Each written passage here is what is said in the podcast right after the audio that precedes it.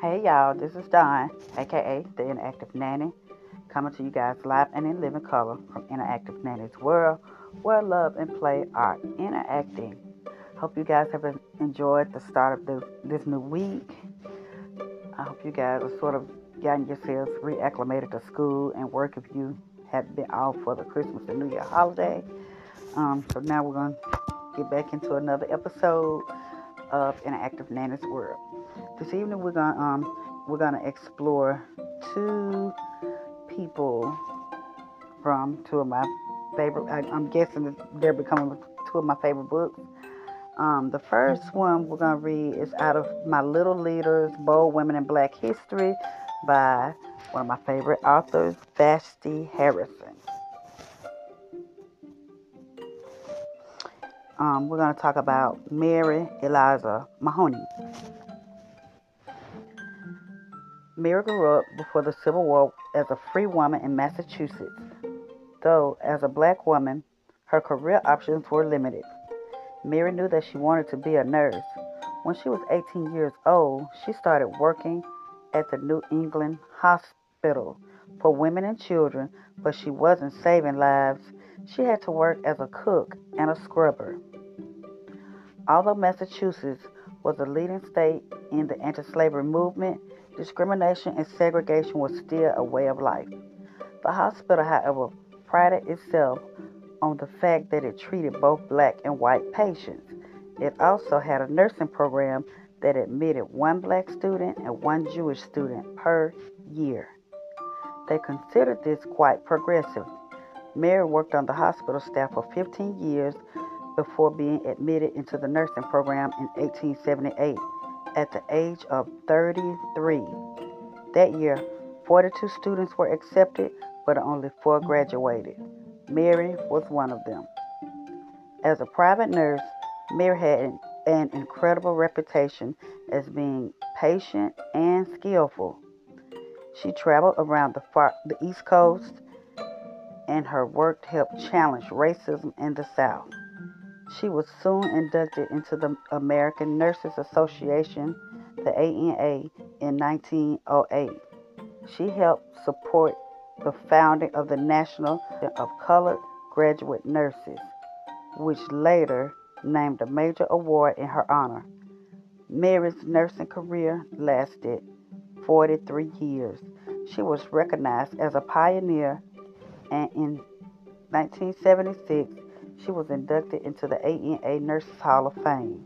Her old hospital, the New England Hospital for Women and Children, renamed the Dimock Center in 2007, features a new healthcare facility named after her, the Mary Mahoney Center. And she was born in 1845 and she died in 1926. I forgot to tell y'all that at the beginning of the article.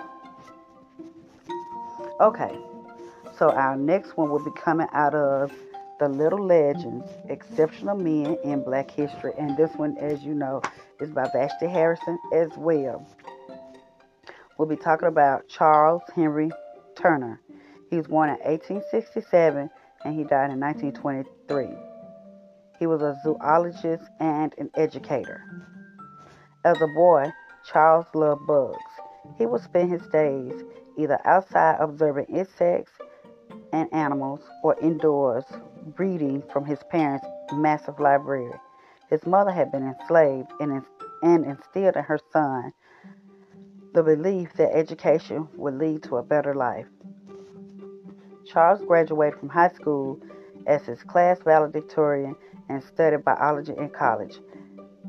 At the University of Cincinnati, he published studies on birds' brains and invertebrates, becoming the first African American to publish in Science in the Journal of Animal Behavior. Later, he was the first black person to get a PhD in zoology at the University of Chicago.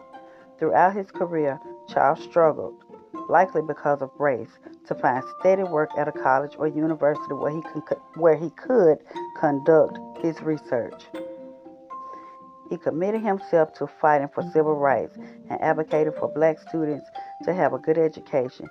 He even dreamed of starting his own school for black children. While he never did, he eventually settled in St. Louis and taught at the historic black Sumner high school. Even though Charles doesn't, didn't have access to the expensive tools and state of the art laboratories that other scientists had, he still developed research methods to make many amazing discoveries about insects. He conducted experiments and determined that bees can see in color. By building mazes, he observed that the cockroaches and caterpillars learn by tr- trial and error.